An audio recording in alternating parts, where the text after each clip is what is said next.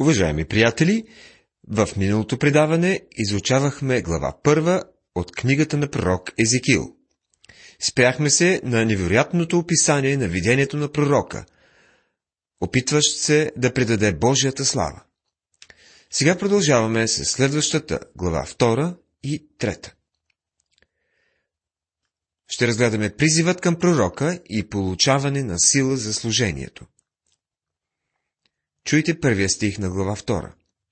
И ми рече, сини човешки, изправи се на нозете си и ще ти говоря. Очевидно, след като вижда видението, Езекил не е стоял прав. Той е бил по лице на земята. Сега ще бъде призован и ще получи сила за служението, към което Бог го призовава. Сини човешки. Така се обръща Бог към него. Това обращение се появява точно сто пъти в книгата на пророк Езекил. Даниил също е наричан човешки син. И само тези двамата са били наричани с това обращение в Стария Завет. Същото название приема за себе си и Господ Исус. 86 пъти в Новия Завет Христос използва това название за себе си. То представя Господа в Неговото страдание, в Неговото унижение, както и в Неговото възвисяване. Той е човешкият син. В седмата глава на книгата на пророк Даниил, 13 стих, това е почетно обращение, което се дава на мисията в Стария Завет. Видях един като човешки син, който идеше с небесните облаци. Езекил изтърпява много страдания. Ако някой ме попита, на чие място не бих желал да бъда? На Даниил, на Еремия или Езекил, ще отговоря, че не бих желал да съм на мястото на Езекил. Даниил, без съмнение, е бил в голяма опасност във Вавилонския царски двор. Той прикарва цяла нощ в бърлогата на лъвовете. Ако Бог не се бе намесил, Даниил щеше да се превърне в храна за лъвовете но аз бих предпочел неговата работа пред тази на Езикил, защото той поне е живял в лукс и охолство в двореца на Вавилонския цар. Еремия също вече до голяма степен се е оттеглял по това време, макар през активното си служение също да е бил под голяма заплаха. Въпреки всичко, Езикил е натоварен с тежка задача, едно изключително трудно начинание. Той трябва да говори на един народ в отстъпление – изпратени до люде, които се смятат за Божий народ, а всъщност са били в непокорство пред Бога. Сега Божия дух слиза над Езикил и го подготвя за задачата му. И като ми говори, духът влезе в мене и ме постави на нозете ми, и чух онзи, който ми говореше. Глава 2, стих 2. Божия дух дава на Езикил сила да се справи с задачата, която му поставя. Вярвам, че когато Бог ни призовава за някаква работа, Той ни дава и силата да я извършим. Всъщност, работата за Бога може да бъде извършена единствено с Божията сила. Ако Бог ви е призовал да извършите нещо, Той ще ви даде и нужната сила да го направите. Най-доброто от ваша страна е да разберете, че със собствени сили не сте способни да извършите онова, което Господ ви е поверил. След 40 години в пустинята, Моисей най-сетне осъзна, че не може да избави народа си. Бог му бе казал, аз ще го направя чрез теб. Бог призовава Моисей да избави людите, и той успява не защото Моисей е много способен, а защото Бог е особено способен. Това е толкова полезно за нас днес. То действа в служението, сред обикновените вярващи и на мисионерското поле. Има някои ентусиазирани християни, които с голямо желание започват да се занимават нещо с нещо в църквата. След това захващат нещо друго и друго, и накрая, поради многото неща, с които се захванали, нищо не са свършили както трябва. И накрая се чувстват като пораженци. Следователно, важното е да се уверим, че Бог наистина ни е призовал да вършим едно или друго, а не всичко. Езекил е призован да върши работа, по-тежка от тази, на който да е друг човек. Бог ще му открие в какво точно се състои тя. Ако Бог ми бе казал нещо подобно в началото на служението ми, може би щях да му отговоря, чакай малко, Господи, още сега искам да си подам оставката. Предпочитам да продължа да работя като чиновник, например.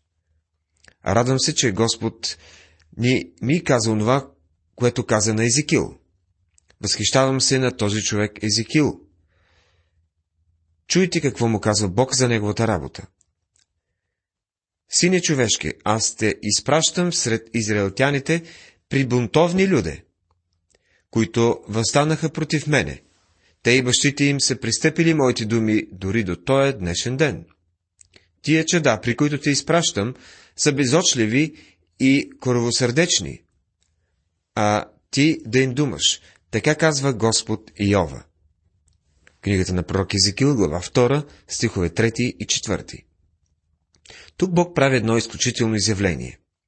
Ще те изпратя сред тези люди, а те са бунтовен народ. Думата бунтовен непрекъснато се появява в книгата на Езекил. Тези хора са се разбунтували срещу Бога. Думата, използвана за народ, не е същата, която Бог обикновенно използва за своя избран народ. Еврейската дума е гои, която самите израелтяни са използвали, за да говорят за езичниците, за варварите. Станало е така, че Израел е паднал до нивото на езическите народи, които са живеели около него. Бог казва, че те са бунтовни люди. Разбунтували са се против него. Те са безочливи и коровосърдечни чада. Хората, които е най-трудно да достигнем с благовестието днес, са онези, които ходят понякога на църква. Те седят на пейките, отхвърлили благовестието и Божието Слово. Макар да са в църквата, те всъщност са против Бога. Според тях да си християнин означава само да си добър. Просто си играят на църква. За тях тази игра е забавна. Гледат да са любезни и мили и е, да създават добро впечатление. Такива хора искат да живеят спокоен и удобен живот. Не им харесва някой да идва и да им казва, че са погинали грешници, които трябва да бъдат спасени и да започнат да си покоряват на Бога. Те са трудно достъпни и има много колеги, на които можем да се чувстваме. Колеги и братя в служение. Те седят на един наистина горещ стол. Бих посъветвал на всеки, който навлиза в служението, да бъде напълно сигурен в своето призвание. Ако не е убеден в призванието си, може би ще трябва да се занимава по-добре с нещо друго, защото в служението днес не е лесно. Трябва да стояваш Божието Слово сред много незгоди. И послушали или не послушали, защото е бунтовен дом, пак те ще познаят, че е имало пророк между тях. Езекил 2 глава 5 стих. Бог казва, призовавам те да отидеш при тези люде и независимо дали ще те послушат или не, те ще разберат, че между тях е имало Божий пророк. Ще се погрижа за това. След като Езекил си отиде, хората ще кажат, че той със сигурност е бил Божий пророк, макар да не са били съгласни с него. И ти, сини човешки, да не се плашиш от тях и от думите им да не се обоиш, ако и да има тръни и будили около тебе и да живееш между скорпии. Да не се обоиш от думите им, нито да се ужасяваш от погледите им, макар че са бунтовен дом. Езекил, глава 2, стих 6 Очевидно Езекил ще бъде в опасност, но Бог му казва, не се плаши от тях, нито се страхува и от думите им. Господ наистина откровенно описва на Езекил задачата, с която предстои да се захване. По-нататък в глава 3 се описва подготовката на пророка. В трета глава е описана подготовката за една трудна и тежка задача. Еремия е бил различен тип човек, докато Еремия е пророкът с разбито сърце, който често е плакал. В онзи критичен период от историята Бог се е нуждаел от Еремия, за да покаже на людите си, че сърцето му е съкрушено, понеже трябва да ги изпрати в пленничество. Сега людите са вече в пленничество и те са огорчени и непокорни. По това време обаче храмът все още не е бил изгорен и Ерусалим още не е разрушен. Едва 7 години след пристигането на тези пленници в Вавилон ще дойде това разрушение. Затова и лъжливите пророци все още са казвали на хората, че те са Божий народ и ще се върнат у дома. Те казват на Езикил. За кого си мислиш, че да ни говориш такива неща? Ние сме Божият народ и ще се върнем в земята си. Няма да бъдем пленници за дълго време. Бог обаче бе казал нещо съвсем различно на Езикил. Кажи им, че няма да се върнат. Ще бъдат в пленничество 70 години, точно както им каза Еремия. Ще останат в Вавилон 70 години и там ще вършат тежък труд край каналите, на полето и като строят сгради. За тях ще бъде едно тежко и непосилно време. И рече ми, сине човешки, изяж това, което намираш. Изяж този свитък и иди, говори на Израилевия дом. Книгата на пророк Езекил, глава 3, стих 1. Сине човешки, това отново е обращението, което Господ използва към Езекил в тази тежка задача и страданието, което го очаква. Изяж това, което намираш. Изяж този свитък и иди. Говори на Израилевия дом. Пророкът сам трябва да получи божественото откровение. Каквото и да е Словото Господне, каквото и да не рече онзи, който е Словото Господно, трябва да го приемем безропотно. Това е една изключителна диета. Пророкът трябва да изяде Божието Слово. Словото на Бога трябва да стане, приятели, част от нас. Никой, чието сърце не е отдадено на Словото и който не вярва в думите, които изговаря, не бива да проповядва Словото. В противен случай трябва да излезе от служението. Амвона не е място за цветисти речи и красиви думи. Амвонът е място, от което се прогласява Божието Слово. И тъй отворих устата си и той ме накара да ям свитъка. И рече ми, Сини човешки, нека смила корема ти този свитък, който ти давам, и нека се наситят червята ти от него. Тогава го изядах и беше в устата ми сладък като мед. Книгата на пророк Езекил, глава 3, стихове 2 и 3. Ако той е, който развива свитъка и чрез духа си го разкрива пред нас, ни отвори и разума ни чрез духа си, и не ни даде познание за написаното, и не ни накара да го изедем, ние ще си останем чужди за него вовеки. Макар написаното да е изпълнено с плачове, ридание и горко, за пророка свитъкът беше сладък като мед. За да имате добра диета, приятели, трябва да изучавате Божието Слово.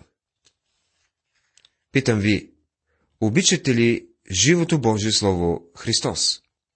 Може би трябва първо да ви попитам, дали обичате Словото Божие. Никога няма да обикнете Него, ако не обичате преди това Божието Слово. Колко са сладки на вкуса ми твоите думи? Да, по-сладки от мед и от капките на медена пита, възкликва псалмопевеца, след като изпитва диетата на Божието Слово. А пълната наслада, която получава от Словото като храна, е описал в изключителният 119 псалом. Веднъж един професор от семинарията попитал обикновен служител. Каква е твоята теория на вдъхновението? Той бил готов за големи дебати по този въпрос. А служителят отговорил, моята теория изобщо не е никаква теория. Аз просто обичам Библията. Приятели, трябва да обичате Божието Слово, преди то да придобие смисъл за вас. Словото на Бога разкрива пред вас една личност. А после вие обиквате тази личност. Езикил казва, беше в устата ми сладък като мед, защото той е харесал Божието Слово. И рече ми, сине човешки, иди, отправи се към Израилевия дом и говори им с моите думи. Защото не си изпратен при люде с непознат език и мъчен говор, но при Израилевия дом. Езикил, 3 глава, стихове 4 и 5. Езикил не е изпратен да говори на чужденци, а на собствения си народ. Той няма да отиде като мисионер, който ще трябва да учи чужд и труден език. Бог го изпраща при Израилевия дом. Не при много племена с непознат език и мъчен говор, чието думи не разбираш. Навярно, при такива, ако ти изпращах, те щяха да те послушат. Но Израилевият дом няма да те послуша, защото не щат да послушат мене. Понеже целият Израилев дом е скораво чело и жестоко в сърце. Казва Езикил в 3 глава, 6 и 7 стихове. Колкото по-безогледно се противопоставят на религията на порочните, толкова по-твърдо и решително трябва да се държат Божиите хора, които, е служат, които служат и бранят. Когато пророкът е дързък, добродетелта не бива да бъде плаха. Поради това, тук пророкът получава заповед да бъде смел и да върши делото си, без да си слага на сърце било неодобрението, било заплахите на враговете. Нека ядът да не дава воля на езика да изрече неща, за които после ще се кае. Пророкът трябва не само да предаде на людите думите Божии, но да им каже, че той именно Бог, че тъй именно Бог е рекал. И следващият стих казва, направих лицето ти твърдо против техните лица и челото ти твърдо против техните чела. Като адамант по-твърд от кремък направих челото ти, да не се боиш от тях, нито да се ужасиш от погледа им, макар да са бунтовен дом. Езекил, глава 3, стихове 8 и 9. Господ казва на пророка, трябва да им предадеш моите думи, а аз ще те направя да бъдеш твърд. Бог обаче не прави челото на Еремия по-твърдо. Еремия е имал меко сърце и просто не е могъл да понесе всички изпитания, които го сполетяват. Езикил обаче няма да се откаже и да се огъне.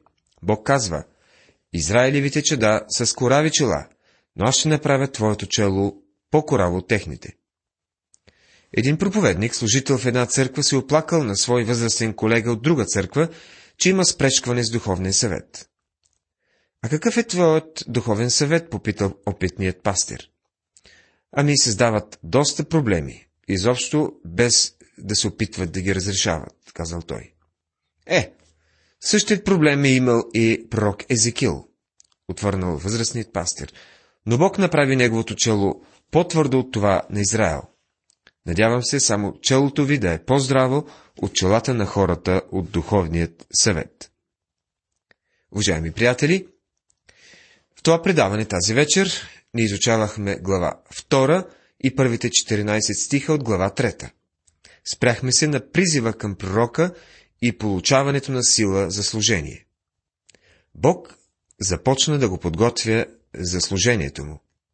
В следващото предаване ще разгледаме служението му като страж. Божията благодат да бъде с всички вас. Амин.